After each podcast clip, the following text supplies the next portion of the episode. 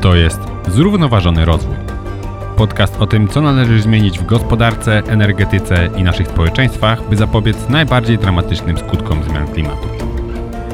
Usłyszysz tutaj, dlaczego niezbędne rozwiązania nie zawsze są wprowadzane w życie i jak możemy zmienić ten stan rzeczy. Zapraszam, Paweł Pudłak. W dzisiejszym odcinku moim gościem jest dr Marcin Napiórkowski z Uniwersytetu Warszawskiego, semiotyk kultury, kulturoznawca zajmujący się mitologią współczesną, pamięcią zbiorową i kulturą popularną, autor niedawno wydanej książki Naprawić przyszłość. Dlaczego potrzebujemy lepszych opowieści, żeby uratować świat? Witam cię serdecznie. Cześć, dzień dobry. Będziemy dziś rozmawiać właśnie o tematach, które poruszasz w książce i myślę, że na początek takim dobrym wątkiem, żeby zacząć naszą rozmowę jest odwołanie się do historii, którą przytaczasz również na początku książki, ale zanim do niej przejdziemy, chciałbym powiedzieć parę słów o tym, jak chyba zmieniło się nasze patrzenie na demokrację w ostatnich latach, jak wiele osób zaczęło wyrażać rozczarowanie tym, do czego prowadzi demokracja w warunkach znaczącej polaryzacji, przy rozpowszechnieniu się mediów społecznościowych, które nakręcają tą polaryzację. Wielu komentatorów wyrażało rozczarowanie Brexitem, zwycięstwem Trumpa i często zwracano uwagę na to, że te wydarzenia i jakby te motywowanie ludzi poprzez niechęć do innych grup, co bardzo umiejętnie robili Trump, co bardzo umiejętnie robili zwolennicy Brexitu, to jest coś, co powoduje, że osoby odwołujące się w polityce, odwołujące się do negatywnych emocji, bardzo łatwo są w stanie zyskać sobie tą towarzyszącą tym emocjom energię elektoratu i przekuć te negatywne emocje skierowane przeciwko komuś na swój sukces wyborczy. I wielu komentatorów, mam takie wrażenie, zwracało uwagę na to, że tego typu polaryzacja i tego typu wykorzystanie negatywnych emocji sprzyja takim politykom jak chociażby Donald Trump, czy Orban, czy Marine Le Pen, czy wielu innych. Natomiast w książce przytaczasz historię Elliota, słynnego pacjenta psychiatrycznego, chyba tak powinniśmy go określić, która pokazuje, że tak naprawdę bez emocji nie jesteśmy w stanie przejmować się w ogóle przyszłością. Czy mógłbyś może przybliżyć tą historię, bo myślę, że ona jest dobrym punktem wyjścia do tego, aby pociągnąć ten wątek nieco dalej. Jasne, to ja bardzo chętnie najpierw opowiem tę historię pokrótce, a potem odniosę się w ciepłych słowach do Marine Le Pen i Donalda Trumpa. Historia jest smutna, więc szkoda mi, że zaczynamy w takim smutnym tonie, ale to już potem będzie tylko weselej o katastrofie klimatycznej i innych rzeczach. A opowiada o mężczyźnie o imieniu Elliot, który był mężem, ojcem, wzorowym pracownikiem, aż pewnego dnia z powodu bólu głowy trafił do szpitala i usłyszał diagnozę, że jest to nowotwór. Na szczęście niezłośliwy i dosyć łatwo poddający się usunięciu operacyjnemu. Taką operację na Elliocie wykonano, szybko zwolniono go ze szpitala, wszystkie testy wyszły pomyślnie, ale Elliot wrócił do domu kompletnie odmieniony.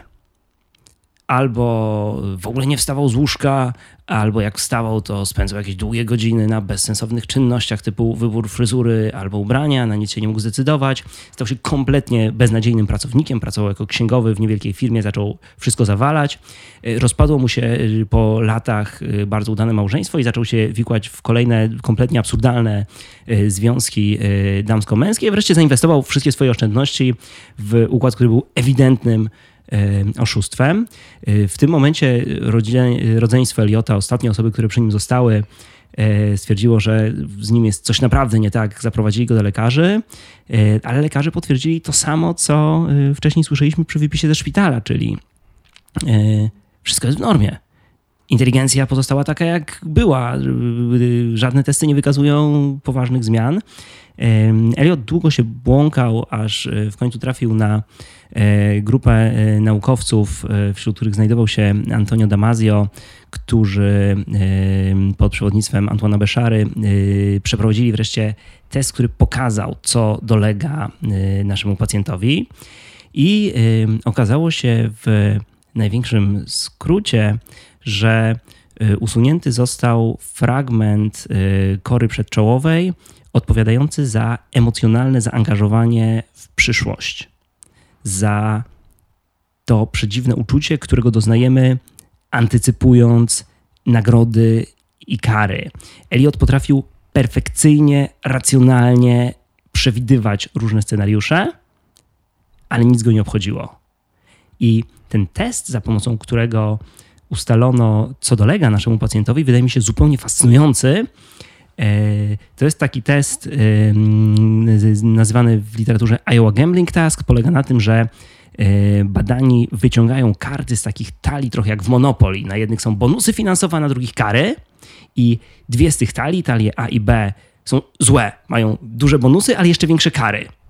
A dwie są dobre, talie C i D mają niewielki zysk, ale dużo mniejsze kary. I zabawa polega na tym, żeby ustalić, którzy badani jak szybko się zorientują, że talie C i D są dobre, a A i B są złe. I normalni badani po kilkunastu próbach już wiedzieli, o co chodzi i konsekwentnie wyciągali już karty tylko z tych dobrych talii, kończąc grę na plusie. Elliot do końca się nie zorientował.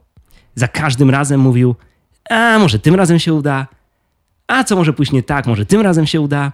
I ta gra, ten test i ta historia są dla mnie podwójnie przerażające. Po pierwsze, to jest historia człowieka, któremu właściwie nie dało się pomóc, który stracił coś ważnego, zrujnował swoje życie i nie potrafił nim dalej dobrze pokierować. A po drugie, ilekroć słyszę tę historię, słyszę o Elliocie, który ciągle mówi, a może tym razem się uda, a spróbujmy jeszcze raz z tej talii, to myślę o tym, jak my jako wspólnota podchodzimy do zagrożeń takich jak katastrofa klimatyczna. Tak, bo faktycznie patrząc na zachowanie Elliota można odnieść wrażenie, że w dłuższej perspektywie czasowej, która nie dotyczy, takich rzeczy jak pójść do pracy, czy nawet, zmienić pracę, czy w jakiej sytuacji będę za 2, 3, 5 lat, tylko w jakiej sytuacji będzie znajdować się nasza planeta i nasza cywilizacja za 20, czy 30, czy 50 lat, to jest faktycznie ten horyzont czasowy, w którym my wszyscy nie jesteśmy w stanie przejąć się w stopniu adekwatnym do tego zagrożenia, tym, co może się w tej perspektywie czasowej wydarzyć. Ewolucyjnie jesteśmy nieprzystosowani do tego, aby myśleć w tak długiej perspektywie czasowej i ignorujemy zagrożenia, które dotyczą okresu za 20, za 30, za 50 lat, co z jednej strony przejawia się ignorowaniem i niemożliwością wypracowania skutecznego podejścia do katastrofy klimatycznej, z drugiej strony na przykład ignorowania tego, co będzie na emeryturze. Myślę, że niewiele osób jest w stanie na poważnie się przejąć tym, że jeżeli nie będą oszczędzać na emeryturę, nawet jeżeli mają z czego, to nie będą w stanie utrzymać swojego poziomu życia, który mają w czasie, kiedy są aktywni zawodowo. To prawda, aczkolwiek warto tutaj dostrzec, że oprócz komponentu czasowego na naszą niekorzyść grają tu jeszcze dwa komponenty, to znaczy rozproszenie przestrzenne oraz złożoność systemowa. Wyjątkowo źle radzimy sobie z problemami, które są od nas oddalone w tych 3 aspektach, to znaczy oddalone czasowo, oddalone lub rozproszone przestrzennie, czyli nie dotyczą nas fizycznej bliskości lokalnie, oraz po trzecie problem i rozwiązanie są złożone systemowo, czyli nie ma tej jednej prostej odpowiedzi. Dokładnie.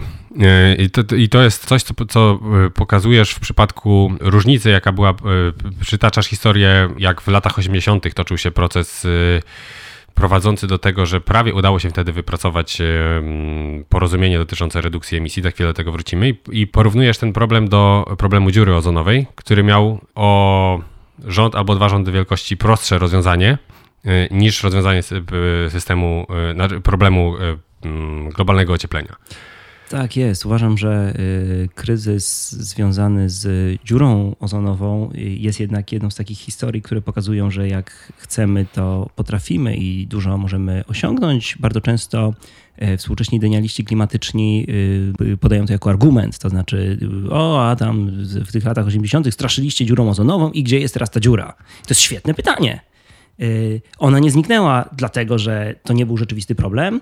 Zniknęła dlatego, że rządy niemal 200 państw były się w stanie dogadać na drakońskie przepisy dotyczące natychmiastowej redukcji emisji m.in. freonów, które zostały zawarte w traktacie montrealskim. Dokładnie tak. No i mamy tutaj taki przykład, gdy... Z jednym problemem, który był mniej skomplikowany, byliśmy sobie w stanie poradzić. Z problemem niesamowicie bardziej skomplikowanym, również w przypadku którego zagrożenie jest oddalone w czasie, nie jesteśmy w stanie wypracować rozwiązania. Natomiast wracając do tego wątku, który poruszyłem na początku, zanim przybliżyłeś historię Elliota, potrzebujemy emocji, emocjonalnego zaangażowania do tego, aby przejmować się przyszłością, co pokazuje ta smutna historia. I potrzebujemy być emocjonalnie zaangażowani w to, aby przejąć się czymkolwiek, co dotyczy dnia jutrzejszego, tego, co będzie za miesiąc, za rok, za 5 lat. No i to dla mnie to było takie trochę odkrycie, kiedy czytałem twoją książkę, że nie do końca wygląda to tak, że politycy, którzy są w stanie zaangażować negatywne emocje, skłaniają nas do nierozsądnych decyzji i powinniśmy myśleć racjonalnie i odstawić emocje na bok. Pokazujesz w książce, że nie sposób jest odstawić emocje na bok, jeżeli mamy przejmować się przyszłością. Natomiast zastanawiam się, w jaki sposób mogliby wykorzystać te emocje, które towarzyszą opowieściom kreowanym na czas kampanii wyborczych przez bardziej postępowych polityków, tak aby nie dać się ograć politykom takim, którzy odwołują się do silnej polaryzacji, do negatywnych emocji, tacy jak właśnie wymienieni Trump, Nigel Farage czy właśnie Marine Le Pen.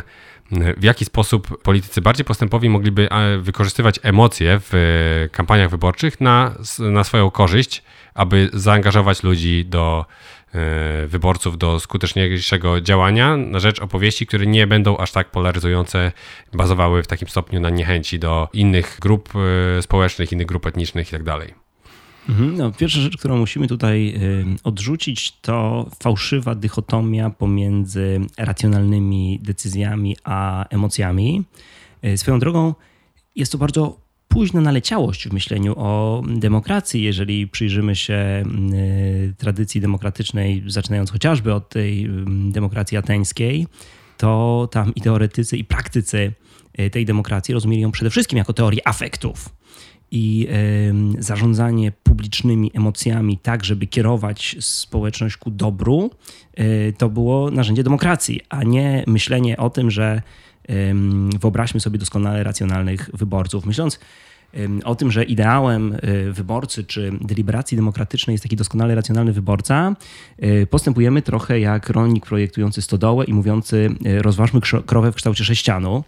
Krowy w kształcie sześcianu nie istnieją, podobnie jak racjonalni wyborcy, i dzisiaj jest to błąd, od którego odchodzi się zarówno w teorii demokracji, jak i w ekonomii. To, co pokazuje nam ekonomia behawioralna ostatnich lat, no to przede wszystkim kompletnie absurdalne założenie, które leżało u podstaw wielu klasycznych teorii ekonomicznych, wciąż dominujących. To znaczy to założenie: rozważmy doskonale racjonalnego konsumenta, z którego zbudujemy doskonale racjonalny rynek, który będzie rozproszoną maszyną obliczeniową podejmującą decyzje. Może to jest atrakcyjna wizja, ale na książkę science fiction. Chyba bardzo, no, ale na bo książkę wiele ludzi przekonała pomimo swojej nieprawdziwości. To prawda, bo jest emocjonalnie piękna, prawda? I teraz, kiedy odejdziemy już od tego, to znaczy odejdziemy od tego pomysłu, że demagodzy posługują się emocjami, a prawdziwi wielcy liderzy mówią jak jest, to zrozumiemy, że opozycja pomiędzy mitem a suchym drewnem jest zupełnie inną opozycją niż opozycja pomiędzy fałszem a prawdą. To znaczy możemy być politykiem drewniakiem, który mówi prawdę, i politykiem drewniakiem, który słabo kłamie. A możemy też być charyzmatycznym liderem, który jest odpowiedzialny i potrafi nadać prawdzie rangę mitu, rangę czegoś, co ludzi porusza. Jeżeli popatrzymy na różnych przywódców, liderów, którzy dobrze zapisali się na kartach przeszłości, no to okaże się, że to jest właśnie to, co ich wyróżniało. Nie sztuka mieć rację, sztuka jeszcze przekonać do niej innych. I w przypadku kryzysu klimatycznego, w przypadku walki z nierównościami, w przypadku tego, czego bardzo potrzebujemy, czyli jakiegoś rodzaju kontroli nad korporacjami cyfrowymi czy AI, tego, co nam dzisiaj brakuje, to nie są dane, że tak jest. Bo tego naukowcy dostarczają z dużym zapasem. Potrzeba jakiejś opowieści, która pozwoli nas zachęcić do działania i do rozwiązywania tych problemów, a nie tylko gdakania o nich.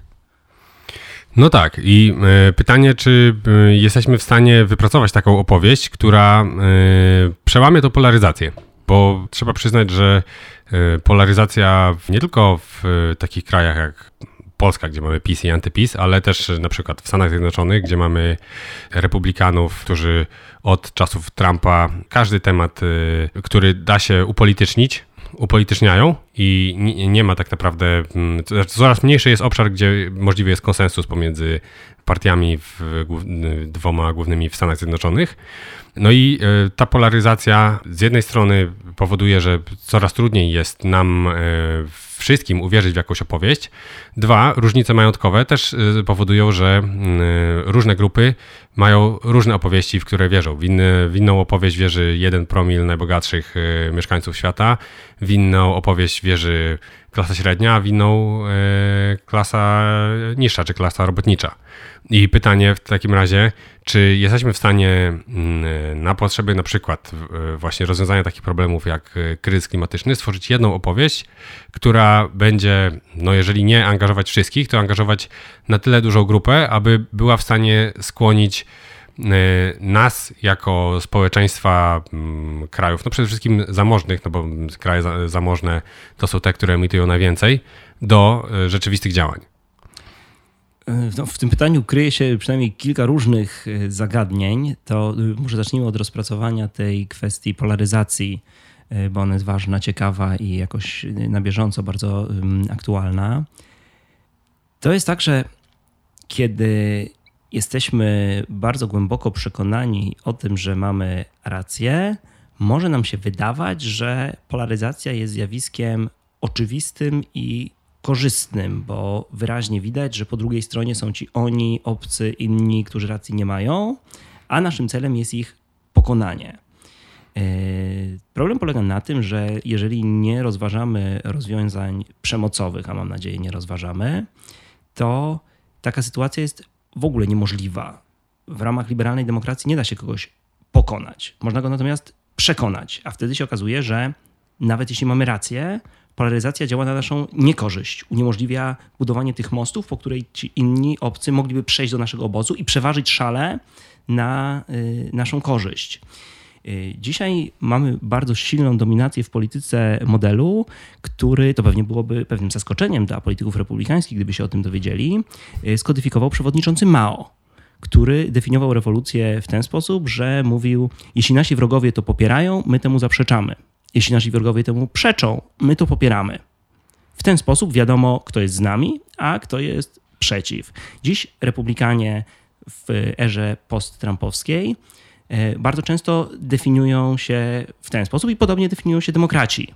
To znaczy podzielmy się, jeśli wy jesteście za, to my będziemy przeciw, jeśli wy jesteście przeciw, to my będziemy za, bo inaczej zrobi się chaos i nie będzie wiadomo, kto jest republikaninem, kto jest demokratą. Jeżeli sięgniemy do lat 80., to się okaże, że konsensus wobec zakomunikowanych przez naukowców wyzwań związanych ze zmianami klimatu był absolutnie ponadpartyjny. Wielu czołowych republikanów było również pierwszymi, którzy weszli na pokład tej drużyny chcącej zmienić tę sytuację. Ten temat absolutnie nie był partyjny, bo chodziło tutaj o dany fakt dostarczany przez naukowców, a nie o jakieś polityczne pomysły i rozwiązania. To było wtórne. I pytanie, co się dzieje? Dlaczego dzisiaj tego rodzaju ponadpartyjne porozumienia w Stanach Zjednoczonych, w Polsce, w większości krajów europejskich stały się niemożliwe? No i tutaj odpowiedzialność trochę się rozprasza. Oczywiście możemy wskazywać na winę konkretnych polityków, doradców do spraw budowania wizerunku, ale najwyższa korelacja występuje tutaj pomiędzy wzrostem polaryzacji politycznej a rozwojem mediów społecznościowych. I to jest pierwsza rzecz, na którą bardzo powinniśmy zwrócić uwagę, to znaczy te problemy są powiązane. Mamy dzisiaj polaryzujące opowieści, ponieważ nasze opowieści zależne są od medium, w których je snujemy, a media społecznościowe są mediami, które wybitnie sprzyjają polaryzacji. To z pewnością, jakby trzeba przyznać, że media społecznościowe to jest coś, co nakręca tą polaryzację i to, o czym mówisz, to że jak republikanie upodobniają się do wytycznych przewodniczącego Mao, no to faktycznie to jest coś, co jak się popatrzy na perspektywę, na politykę amerykańską w perspektywie nie ostatnich 2 czy 3 kadencji, tylko ostatnich kilkudziesięciu lat, no to okazuje się, że globalne ocieplenie zostało przez republikanów upolitycznione na zasadzie, że skoro demokraci biorą to na swój sztandar, to oni będą przeciwni jakiemukolwiek działaniu. Podobnie było z chociażby aborcją, która nie była tematem politycznym i wielu republikanów popierało prawo do aborcji.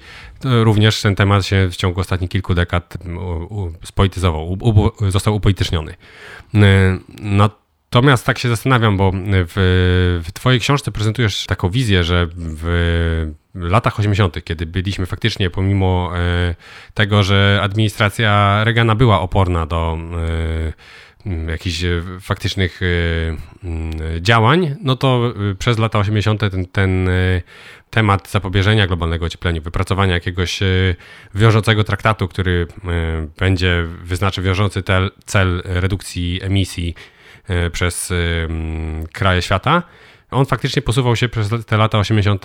do przodu.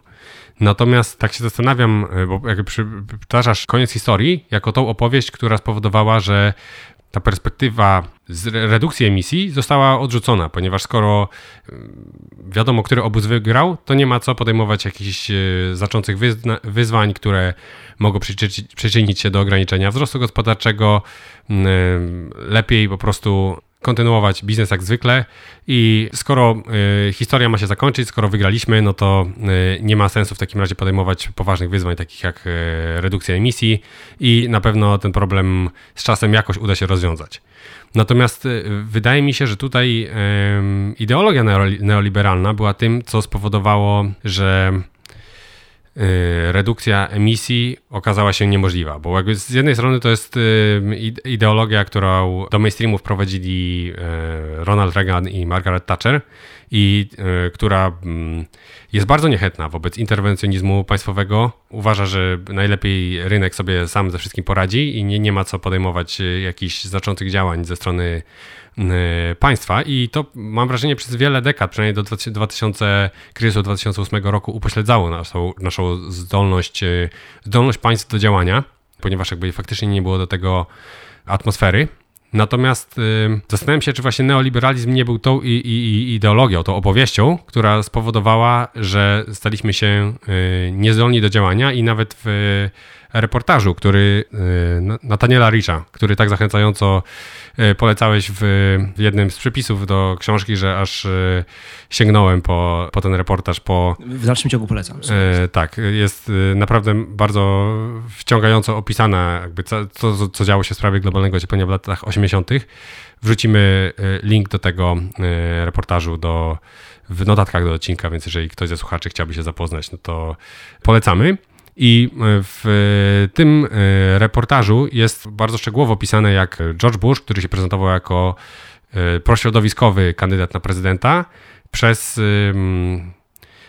konflikty w ramach jego administracji i przez osoby, które były nastawione bardzo negatywnie do interwencjonizmu państwowego i ze względów ideologicznych nie chciały podejmować aktywnych działań w celu zmniejszenia światowych emisji gazów cieplarnianych, że tak naprawdę przez działanie takich osób nie doszło do podpisania wiążącego traktatu, na co była szansa na przełomie lat 80. i 90. No i pytanie w takim razie po tym przydługim wstępie brzmi, czy neoliberalizm nie był tą opowieścią, która upośledziła naszą zdolność do działania i do radzenia sobie z takimi problemami jak właśnie globalne ocieplenie. Ale tak jest. Te dwie rzeczy są zupełnie tożsame. To znaczy propozycja końca historii jest propozycją, która wynosi neoliberalizm z rangi jednej z ideologii politycznej do rangi prawdy objawionej. To jest niezwykle istotna różnica, to znaczy kiedy Ronald Reagan czy Margaret Thatcher prezentowali swój pomysł na relacje państwa i społeczeństwa, to po pierwsze warto o tym pamiętać. Ich działania były w jakiś sposób pionierskie, to znaczy oni tworzyli to na gruncie społeczeństw, które były przyzwyczajone do zupełnie innego myślenia o tych relacjach. Dla społeczeństw, dla których było oczywiste, że to państwo rozwiązuje najważniejsze problemy. Tak było i w Wielkiej Brytanii, i w Stanach Zjednoczonych. Jeszcze w dekadzie lat 60. i 70., o czym zaraz chętnie jeszcze więcej powiem. Natomiast po upadku Związku Radzieckiego, po tej wielkiej rewolucji wyobraźni, która się wówczas wydarzyła, zostało powszechnie przyjęte, i Polska jest tutaj fascynującym przykładem, że jest to po prostu objawiona prawda. W ten sposób wygląda droga do rozwoju i to, w jaki sposób wyglądała nasza transformacja polityczna, jest bardzo dobrym przykładem na to. Nie było już pytanie, czy prywatyzować, czy nie, tylko jak sprywatyzować jak najszybciej. Nie było już pytanie, czy państwo powinno ingerować więcej, czy mniej, tylko jak ograniczyć do minimum ingerencję państwa. I to jest ta różnica, którą koniec historii bardzo dobrze wyraża. Różnica, którą świetnie Krastev i Holmes opisali w tej nowej książce Światło, które zgasło. To znaczy do przyszłości nie prowadzi już wiele różnych dróg. Do przyszłości prowadzi jedna autostrada. I pytanie, kto wjedzie na nią szybciej, a kto będzie się ociągał z tyłu.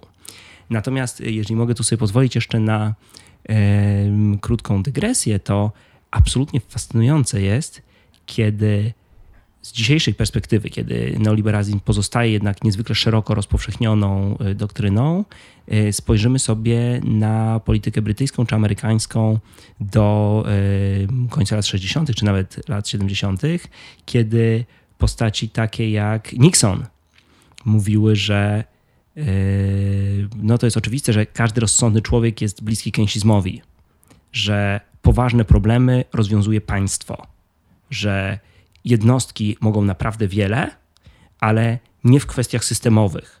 To jest coś, co po II wojnie światowej było szeroką doktryną, w zaskakujący sposób łączącą jednak i kraje kapitalistyczne, i kraje komunistyczne, że sami z osobna, ani przez mechanizmy wolnego rynku, ani przez żadne inne, nie jesteśmy w stanie rozwiązać naprawdę kluczowych problemów. Kiedy porównamy tę wypowiedź Nixona, osoby, której przecież w życiu nie kojarzylibyśmy z tego rodzaju podejściem, z wypowiedzią Obamy, który jest z kolei współczesną ikoną interwencjonizmu dla wielu republikanów, no to można przeżyć prawdziwy szok, bo Obama w jednym ze swoich kluczowych przemówień mówi coś dokładnie odwrotnego.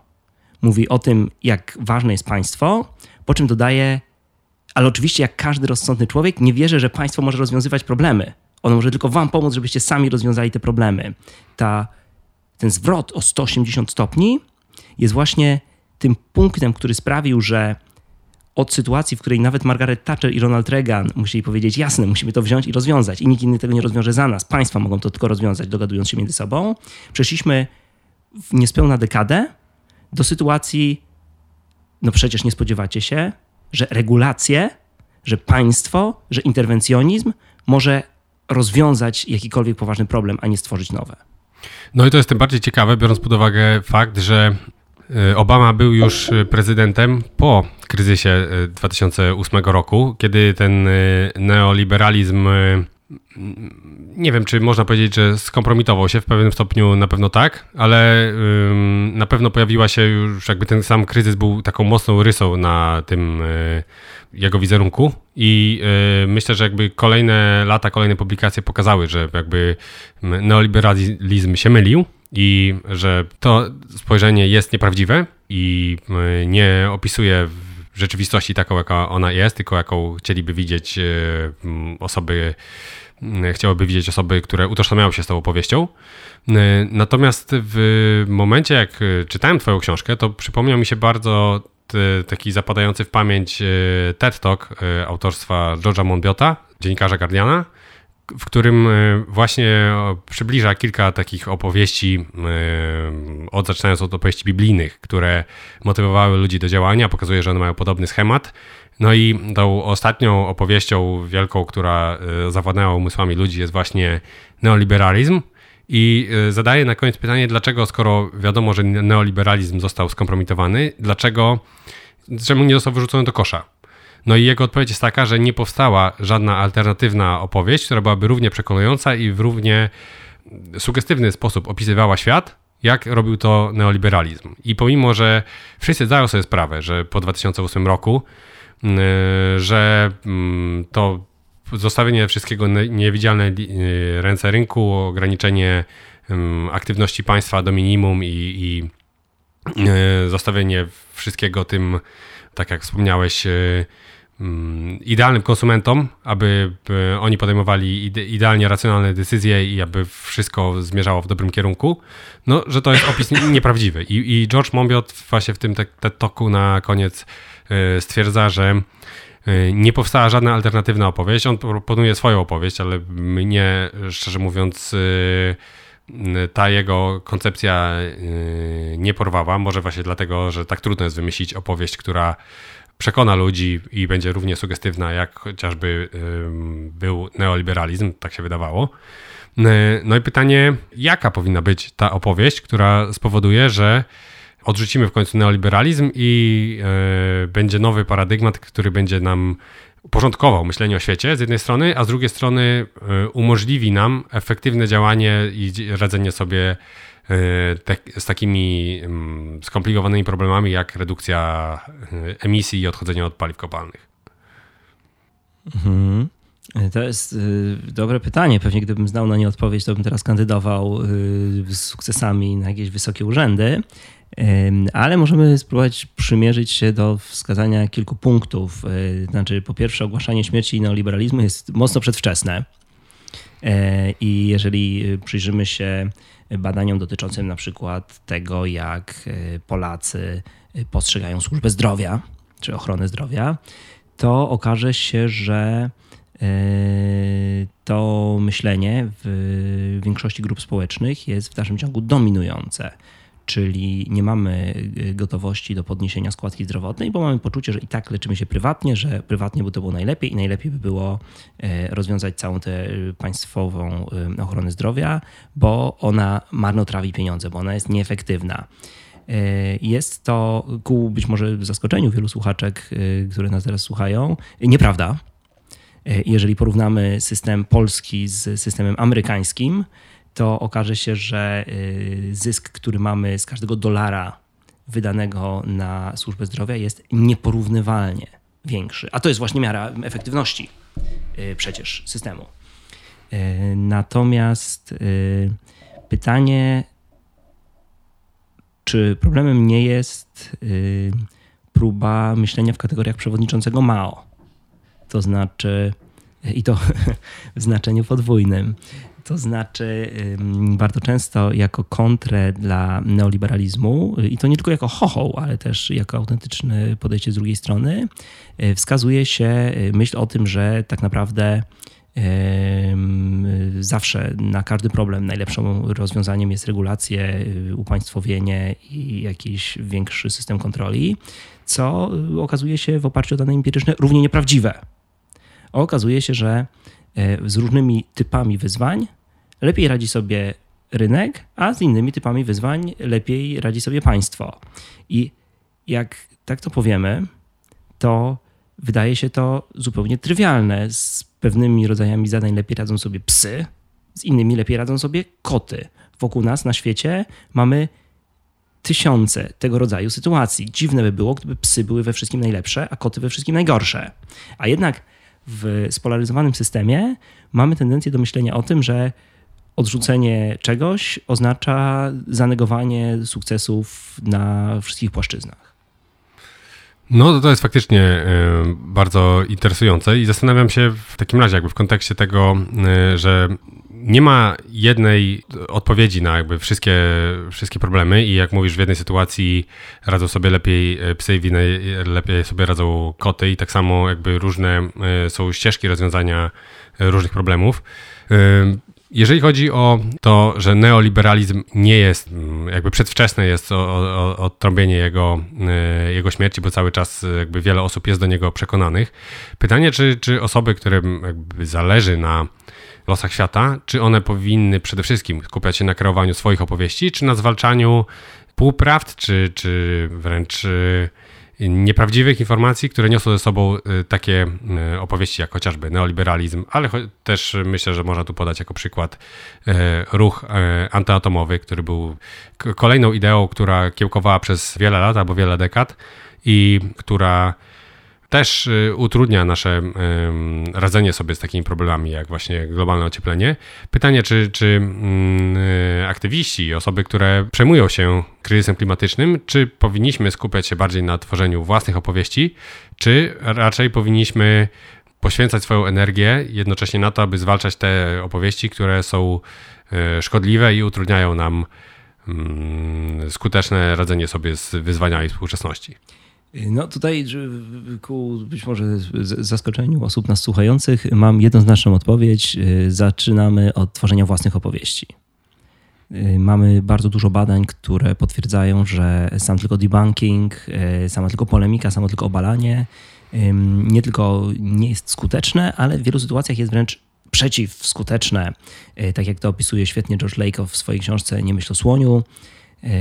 W debacie politycznej, w której demokraci przez wiele lat zajmowali się kontrowaniem stwierdzeń republikanów, jedynym rezultatem było ugruntowanie słownictwa czy systemu pojęciowego przez tych republikanów zaproponowanego. Na przykład, ilekroć republikanie mówili, podatki to brzemię, potrzebujemy niższych podatków, demokraci mówili, to nieprawda, że podatki to brzemię.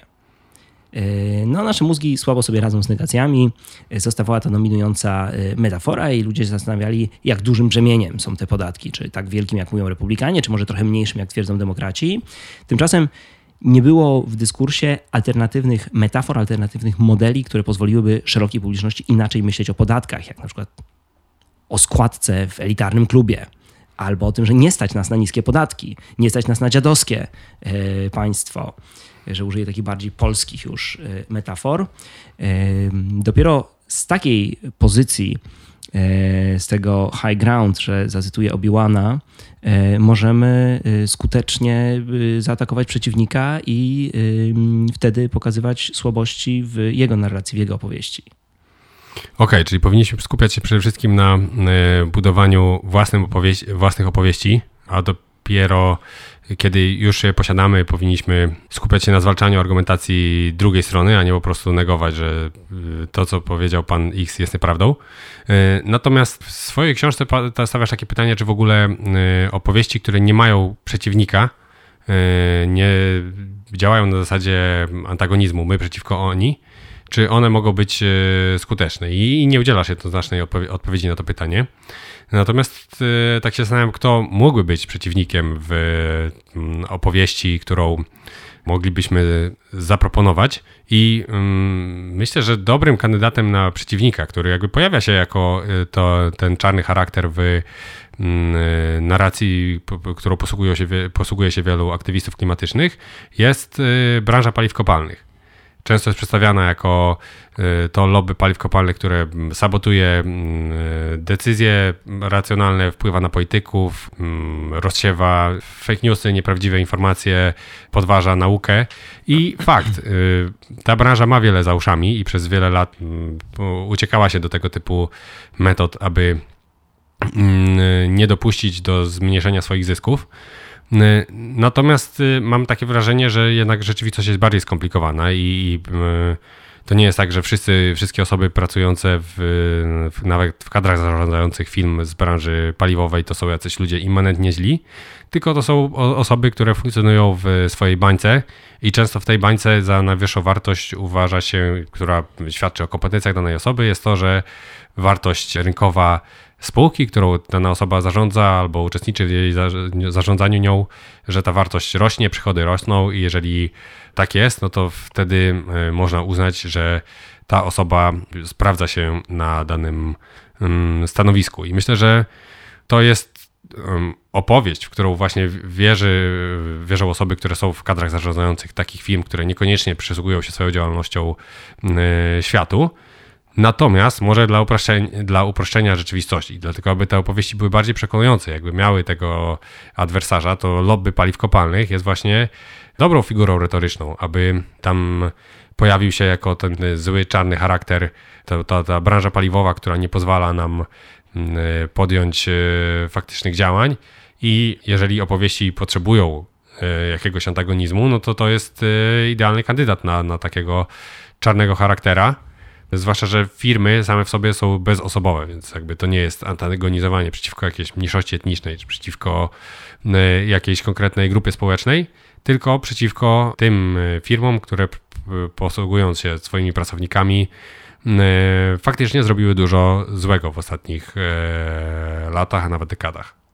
Mhm. Znaczy, tutaj nie mam niestety konkluzywnych dowodów naukowych, stąd też ta niepewność, z jaką piszę o tym w książce, ale bardzo wierzę, że da się budować skuteczne opowieści również bez figury wroga i że jeżeli mamy tu też uwzględnić jakiś komponent moralny, ale też taką długofalową efektywność, to warto takich opowieści szukać.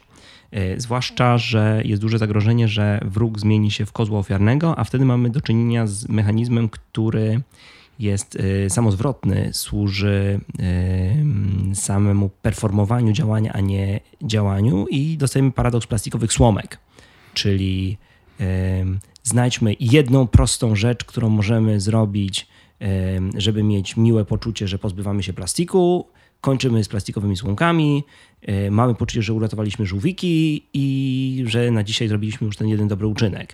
W ten sam sposób może działać mechanizm kozła ofiarnego, czyli znajdźmy tego jednego wroga, pokażmy, jak bardzo go nienawidzimy i to będzie naszym ekwiwalentem słomek, uspokoi nasze sumienie. Jak wróg jest nieosobowy, no to w ogóle też luksusowo. Jeżeli przyjrzymy się tej sytuacji, o której przed chwilą opowiedziałeś, że być może wielu z tych ludzi wierzy po prostu, że ich zadaniem jest maksymalizacja zysków, no to nie chciałbym tu przynudzać, bo to jest fascynujące zagadnienie z zakresu semiotyki ekonomicznej, ale tym ludziom się nic nie wydaje. To znaczy system korporacyjny, to co się w Polsce nazywa spółką akcyjną, prawnie zobowiązuje osobę zajmującą się zarządzaniem taką spółką do generowania zysku. Jeżeli udowodnimy, że z dwóch opcji wybrała tę, która przyniesie mniejszy zysk akcjonariuszom, to jest to niegospodarność. W związku z czym nie jest to kwestią dobrej lub złej woli. Korporacja, która opiera się na rozdzieleniu struktury własności, akcjonariat od struktury zarządzania, management, tworzy warunki, w których obligacją prawną jest generowanie wzrostu, generowanie zysku, co sprawia, że osoby na przykład, czyli słynni handlarze wątpliwości, zaciemniający rzeczywiste koszty, na przykład no, emisji dwutlenku węgla, wcześniej ołowiu, wcześniej na przykład związek między paleniem a nowotworem, działały jak najbardziej etycznie, w zgodzie z tym, jakie były ich zobowiązania względem pracodawcy, a dalej akcjonariatu. I teraz, jak to tak ujmiemy, to okazuje się, że problem jest głębszy. To znaczy struktura korporacyjna, ta struktura, która jest dzisiaj dla nas zupełnie oczywista, jest kompletną, monstrualną abominacją. Jest stworzeniem bytu ponadjednostkowego, który za jedyny cel ma wzrost i maksymalizację zysków za wszelką cenę i nie można go nijak zatrzymać, bo jest to nielegalne. Co ciekawe, ta konkluzja, do której teraz doszedłem, była czymś absolutnie trywialnym w XVIII wieku. Kiedy w Wielkiej Brytanii uchwalano Bubble Act, pokazywano, że spółki akcyjne mogą albo służyć taniej spekulacji i oszustwu, żeby od naiwnych ludzi wyciągnąć pieniądze i z nimi zniknąć, i to jest nielegalne, albo gdyby służyły rzeczywistemu zbudowaniu trwałej struktury, to ta struktura rosłaby i rosła i robiła wszystko, co nieetyczne dla maksymalizacji zysku i to też powinno być nielegalne. W związku z czym powoływanie spółek akcyjnych w całym świecie anglosaskim, ale też w większości cywilizowanych krajów europejskich było przez XVIII i znaczną część XIX wieku kompletnie nielegalne.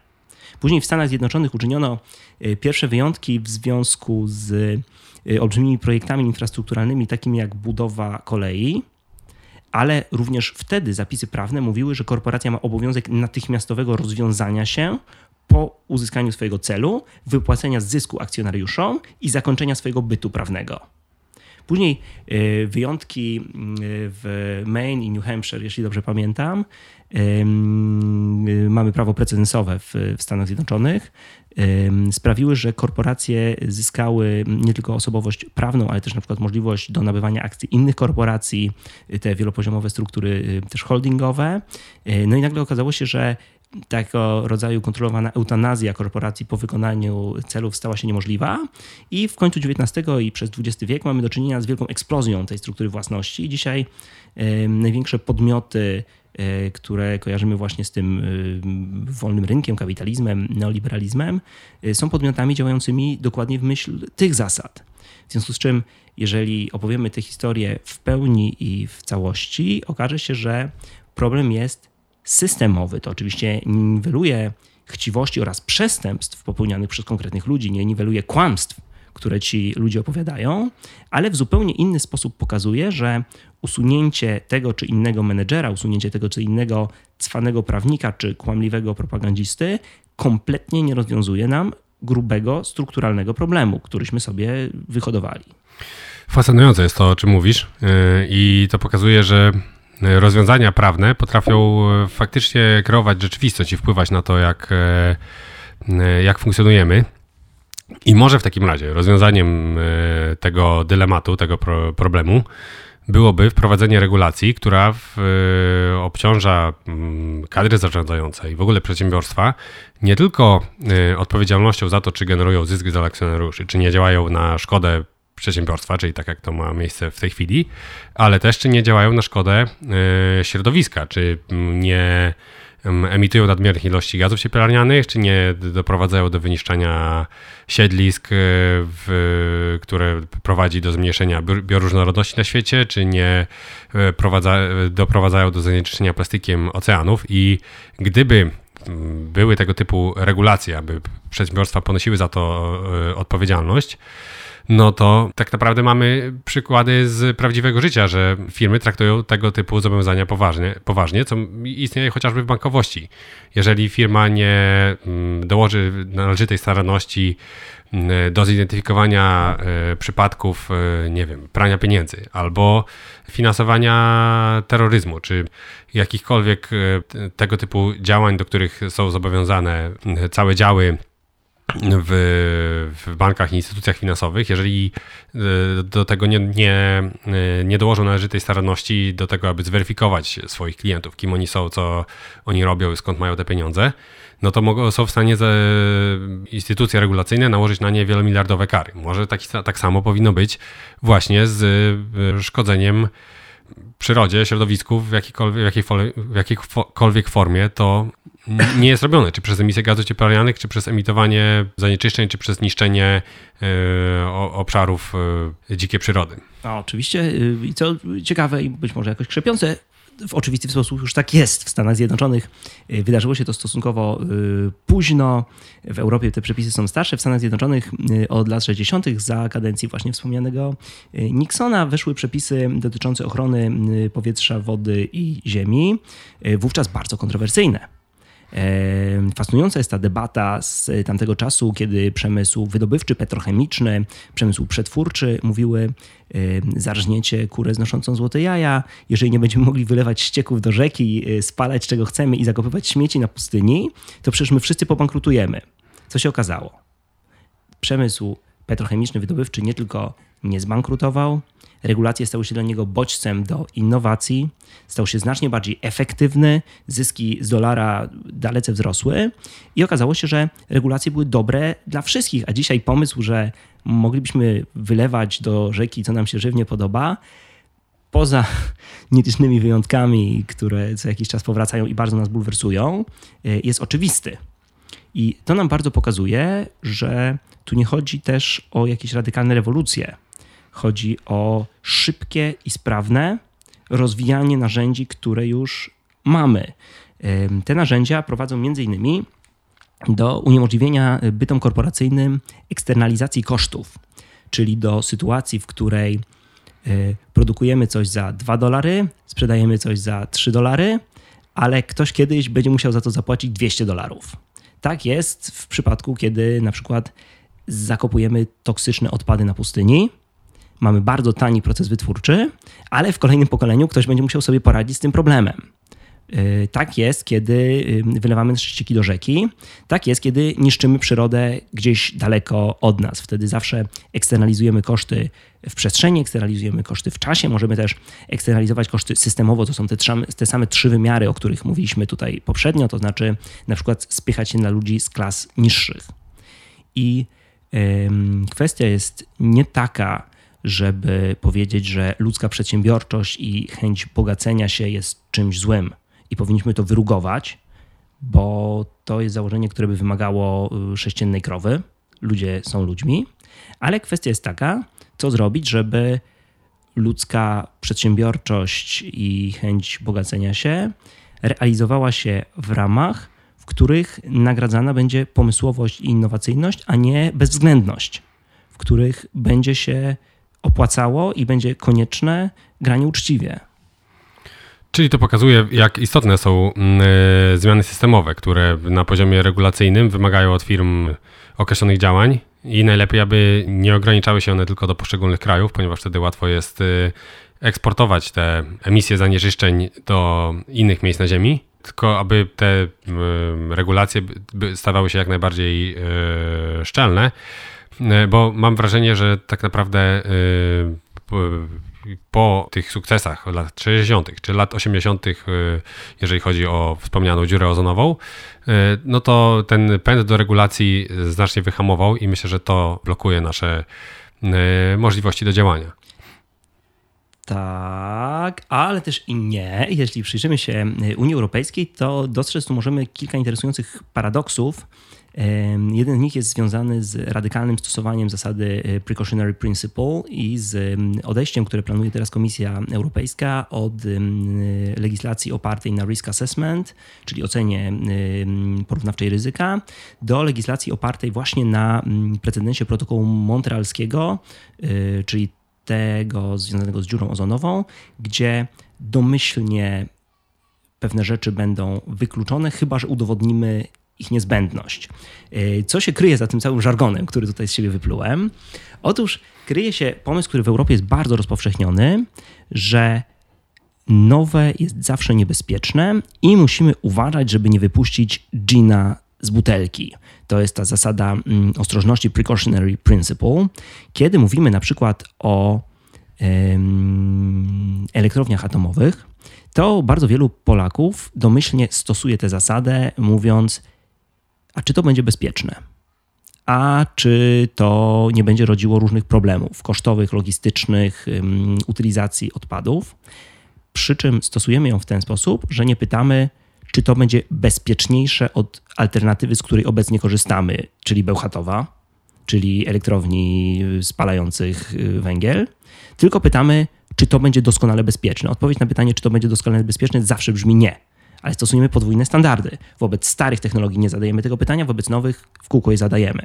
To samo dzieje się dzisiaj w Europie w odniesieniu na przykład do nowych technologii w rolnictwie, gdzie bardzo często domyślnie stawiamy weto i mówimy, nie będziemy rozważać pewnych technologii, póki nie udowodnimy, że one są w pełni bezpieczne, że są na pewno korzystne dla europejskich rolników i tak dalej, czego konsekwencją są dwie złe rzeczy, to znaczy po pierwsze zostajemy ze starymi technologiami, które nie są w pełni bezpieczne i nie zawsze korzystne dla europejskich rolników, a po drugie oddajemy pole na przykład Stanom Zjednoczonym i Chinom. I dzisiaj, kiedy toczy się rozmowa o nowych technologiach edycji genomu albo o starych, już leciwych w sumie technologiach związanych z GMO, to w Europie padają bardzo poważne argumenty dotyczące tego, że te nowe technologie edycji genomu są właściwie formą wprowadzenia na nasz rynek monopolu korporacyjnego konkretnych amerykańskich producentów. Tylko że tak jest nie dlatego, że te technologie są immanentnie związane z pewnym amerykańskim modelem rolnictwa, tylko dlatego, żeśmy przez ostatnich 30 lat zostawali w tyle, nie rozwijali tych rzeczy w oparciu między innymi o precautionary principle, w czasie kiedy Ameryka czy Chiny szły do przodu. I kiedy przełożymy to na skalę globalną, to pojawia się fascynująca historia, jak mówić o wyzwaniach, jak mówić o ryzyku, w ten sposób, żebyśmy nie wpadali w te pułapki lęków, w te pułapki psychologiczne, które mówią, że lepszy stary, dobry, znany diabeł niż jakieś tam niewiadome. Faktycznie, to jest bardzo ciekawy wątek i zwłaszcza w takich sytuacjach, kiedy nasze stare status quo opiera się na spalaniu paliw kopalnych, a nowe technologie mogą zastąpić te paliwa kopalne albo spowodować, że będziemy musieli spalać ich zauważalnie mniej i do tego powinniśmy dążyć. Zmierzając powoli do końca naszej rozmowy, chciałbym jeszcze zadać kilka pytań o właśnie opowieści, powrócić do tego wątku, nad którym skupialiśmy się przez większość naszej rozmowy. W wielu tytułach prasowych, na początku to jakby wyszło na świecie, jednym z takich tytułów był chociażby Guardian, zastąpiono słownictwo, którego dotychczas używano w stosunku do globalnego ocieplenia, na przykład global warming zastąpiono pojęciem global heating i w artykułach Guardiana od pewnego momentu to jest właśnie to sformułowanie, którym globalne ocieplenie jest określane. W Polsce takim określeniem, które się upowszechniło w ostatnich latach jest kryzys klimatyczny. I pytanie, czy stosowanie w naszych opowieściach o świecie tego typu określeń to jest coś, co skłoni ludzi do działania i pomoże zdać sobie sprawę z wagi tego problemu, że to jest kryzys i to jest coś, z czym powinniśmy dołożyć wszelkich starań, aby walczyć z tym problemem i wszystkimi konsekwencjami, które z nim się wiążą? Czy może wręcz przeciwnie, w związku z faktem, że tego typu określenia upowszechniają się w pewnych bańkach, na przykład w bańce aktywistów ekologicznych, czy osób przejętych bardzo globalnym ociepleniem, czy kryzysem klimatycznym, opowieści, które bazują na tego typu metaforach, czy one może z miejsca nie zniechęcają tych osób, które nie są do końca przekonane do tego, że to faktycznie jest kryzys i powinniśmy już teraz działać i dokładać wszelkich starań, a nie próbować rozważać za i przeciw. Pytanie, czy używanie tego typu sformułowań to jest coś, co bardziej skłoni ludzi do działania, czy bardziej zniechęci tych, którzy nie są do końca przekonani do tego, że działanie jest niezbędne?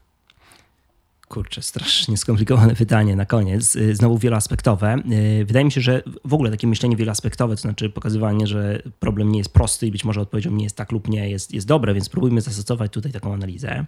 Po pierwsze, mamy do czynienia bardzo często ze społecznym lękiem przed tego rodzaju inżynierią. Naczytaliśmy się wszyscy Orwella, pamiętamy dwudziestowieczne totalitaryzmy. Mamy takie poczucie, że świadoma manipulacja językiem jest zawsze cyniczna i zawsze ostatecznie demaskuje złe intencje tego, kto to czyni. Wydaje mi się, że powinniśmy pozbyć się tego przekonania. Szarlatani, demagodzy i producenci batoników i tak będą to robić. Natomiast jeżeli dobre osoby, jeśli ekspertki, jeśli polityczki, które mają coś ważnego do powiedzenia, będą się obawiały takiej aktywnej pracy nad językiem, to pojawi się nierównowaga, że ci źli będą uzbrojeni, a ci dobrzy będą bezbronni. W związku z czym ja zachęcam zawsze do takiej pracy nad językiem. Zachęcam także do zmian, które wywołują początkowo społeczny opór, na przykład do stosowania feminatywów, bo ten opór jest miarą czegoś ważnego. To, że trudno nam wymówić słowo architektka, nie wynika z tego, że jest ono obiektywnie wyjątkowo trudne, tylko wynika z tego, że tak rzadko je wymawiamy. A to powinno nam dać do myślenia. Z drugiej strony warto zwrócić uwagę na dwa negatywne zjawiska. Pierwsze z nich związane jest z polaryzacją i z ryzykiem wytworzenia właśnie tych baniek, tych języków plemiennych, które sprawiają, że na przykład tekst, w którym posługujemy się określeniami takimi jak katastrofa klimatyczna, albo feminatywami, albo mówimy o osobach czytających, stosując formy neutralne w ogóle płciowo, taki tekst może od razu zostać oflagowany jako pochodzący z obcej bańki przez tych, do których chcielibyśmy dotrzeć. To jest ryzyko, które warto uwzględnić i być może stosować również teksty z innym językiem, żeby tutaj niepotrzebnie nie budować muru. Drugie ryzyko jest związane z mechanizmami dewaluacji semantycznej, które polegają na tym, że Najlepiej to wyjaśnić na konkretnym przykładzie, kiedy mamy do czynienia z na przykład PRL-owską nowomową komunistyczną. W prasie w latach 50. słowo poparcie oznaczyło poparcie, ale kiedy później pierwszy dziennikarz strzelił z cięższych dział i napisał szerokie poparcie, to słowo poparcie zaczął oznaczać eufemizm na brak poparcia, a dopiero szerokie poparcie oznaczało poparcie. Więc jeśli coś było naprawdę szeroko popierane, to trzeba było napisać szerokie i masowe poparcie. Ale dewaluacja semantyczna postępowała, w związku z czym szerokie i masowe poparcie stało się defaultem, szerokie poparcie oznaczało już brak poparcia, a jeśli gdzieś pisano, że po prostu wypowiedź przewodniczącego spotkała się z poparciem, no to oznaczało to, że go wygwizdali i obrzucili pomidorami. I eskalując określenia, ryzykujemy również ich trywializację i dewaluację semantyczną. Słowa najcięższego kalibru, takie jak katastrofa, powinniśmy być może bardzo rozsądnie dawkować. I ostatnia rzecz, która znowu przychyla szale na rzecz jednak odważniejszego używania tych słów, no to badania na przykład doskonale znane amerykańskim korporacjom ubezpieczeniowym.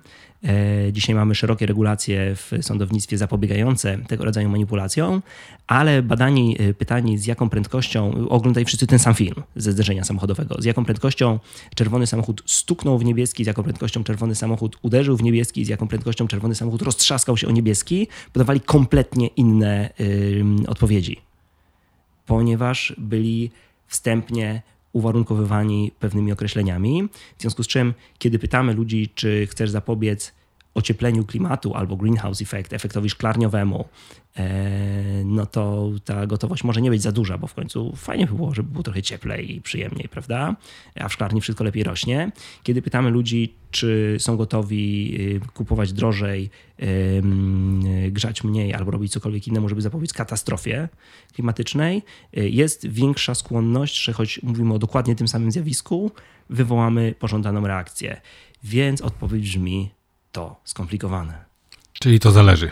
To zależy. Okej, to w takim razie już na sam koniec jeszcze jedna krótka anegdota, którą przytacza Rutger Bregman w swojej książce Utopia dla realistów. Jest to historia z 1954 roku ze Stanów Zjednoczonych.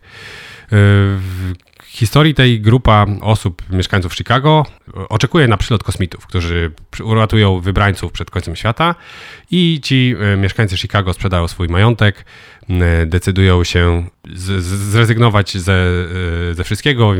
W niektórych przypadkach doprowadza to do rozpadu małżeństw, natomiast sprzedają wszystko i decydują się zebrać w mieszkaniu pani Dorothy Martin, która była członkinią tej sekty, i czekają na przylot kosmitów, którzy mają pewnego wieczoru o północy uratować tych wybrańców, i wszystkich pozostałych miała spotkać zagłada. No i kiedy kosmici się nie pojawiają, wyznawcy tej sekty pomimo to nie porzucają swojej wiary, nie są w stanie przyznać się do błędu i nadal brną w tą opowieść i dochodzą do wniosku, że świat został uratowany, ale kosmici przybędą na Ziemię i uratują ich, ale nieco później. I pomimo jakby oczywistego faktu, który świadczy o tym, że uwierzyli w nieprawdziwą historię, nie przyjmują tego do wiadomości, ponieważ tak dużo zainwestowali w to, aby postępować w zgodzie z tą opowieścią. I Rutger Bregman w tej właśnie książce Utopia dla realistów porównuje neoliberałów do tego typu osób. Cytuję m.in. Alana Greenspana, szefa rezerwy federalnej, który najpierw był w ciężkim szoku na samym początku kryzysu, później stwierdził, że jednak nic się nie stało i powinniśmy dalej robić to samo co do tej pory i rynek się świetnie wyreguluje, wszystko będzie jak należy. No i pytanie, moim zdaniem jakby ten przykład, który podaje Rutger Bregman i jest bardzo wymowny.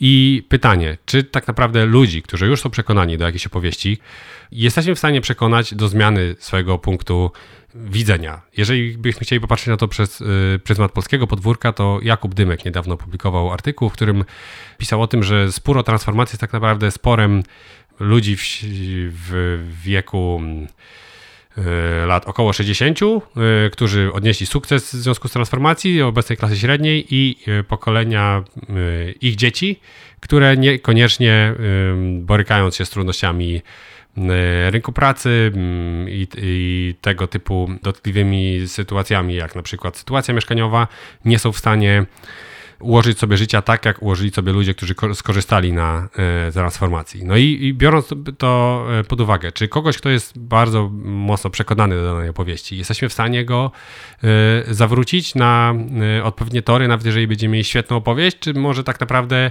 ci, którzy jakby już są bardzo przekonani do jakiejś wizji rzeczywistości, na przykład do neoliberalizmu, ponieważ on przyniósł im sukces, tak naprawdę są już w gronie tych osób, których nie jesteśmy w stanie przekonać i powinniśmy skupiać się właśnie na ludziach młodych, których dopiero doświadczenia formujące czekają w życiu. Czy opowieści, które tworzymy, powinny być adresowane do wszystkich, czy tylko do tych, którzy jakby nie mają jeszcze tych narracji, z którymi bardzo głęboko się utożsamiają?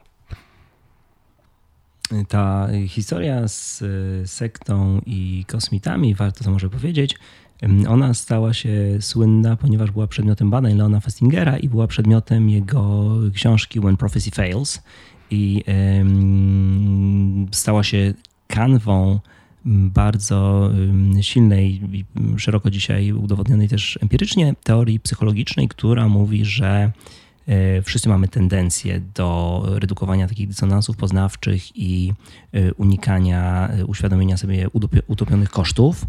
W związku z czym to nie jest coś, co cechowałoby neoliberałów, to jest coś, co cechuje nas wszystkich. Kiedy zainwestowaliśmy już dużo w jakąś pozycję, kiedy zainwestowaliśmy już dużo w jakąś tożsamość, nie jesteśmy skłonni do zmiany pozycji. I odpowiedź, którą przynoszą nam tutaj badania z zakresu psychologii dialogu albo właśnie semiotyki, to odpowiedź, która mówi: rozwiązaniem nie jest próba przeciągania liny, nie jest próba zmiany pozycji tych osób. Rozwiązaniem jest przejście od negocjacji pozycyjnych do negocjacji problemowych.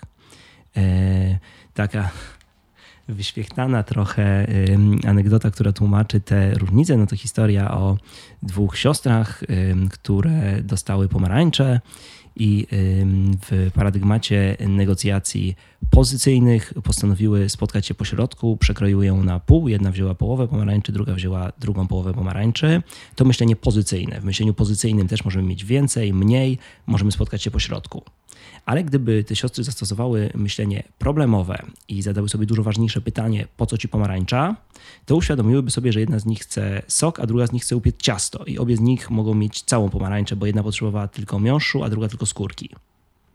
I tego rodzaju sytuacje, kiedy zamiast przepychanek dotyczących tego, kto ma jaką tożsamość, kto chce lepiej dla Polski, kto ma rację, kto nie ma racji, przechodzimy nagle do dyskusji na temat konkretnych problemów i ich rozwiązań. Z mojego doświadczenia badacza i praktyka możemy rozmawiać, na przykład moderując dyskusję pomiędzy grupą aktywistów a na przykład grupą biotechnologów zajmujących się jakąś nową technologią w rolnictwie i oni okopują się bardzo silnie na swoich pozycjach. Dla jednych centralną wartością staje się innowacja, dla drugich właśnie to precautionary principle, ostrożność i dyskusja może trwać godzinami bez przeciągnięcia kogokolwiek na drugą stronę.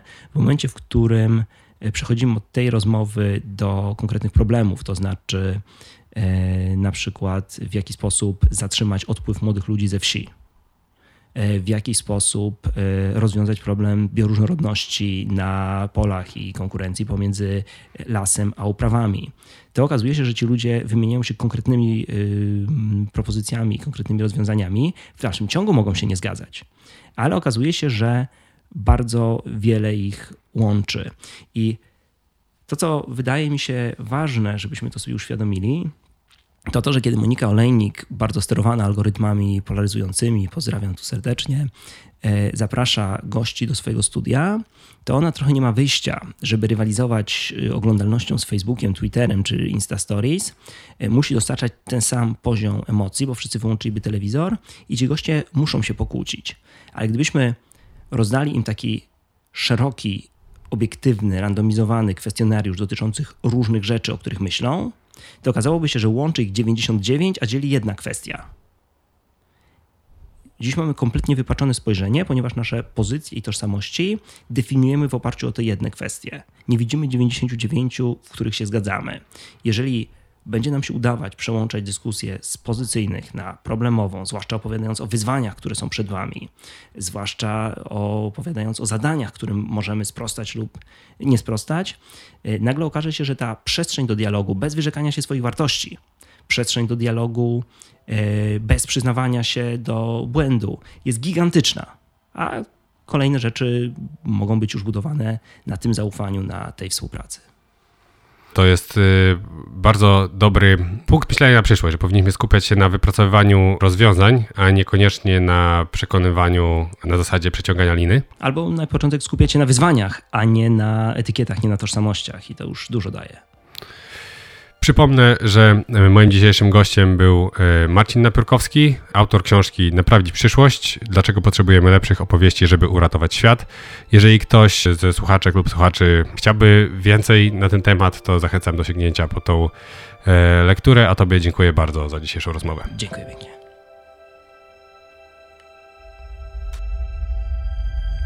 W dzisiejszym odcinku to już wszystko.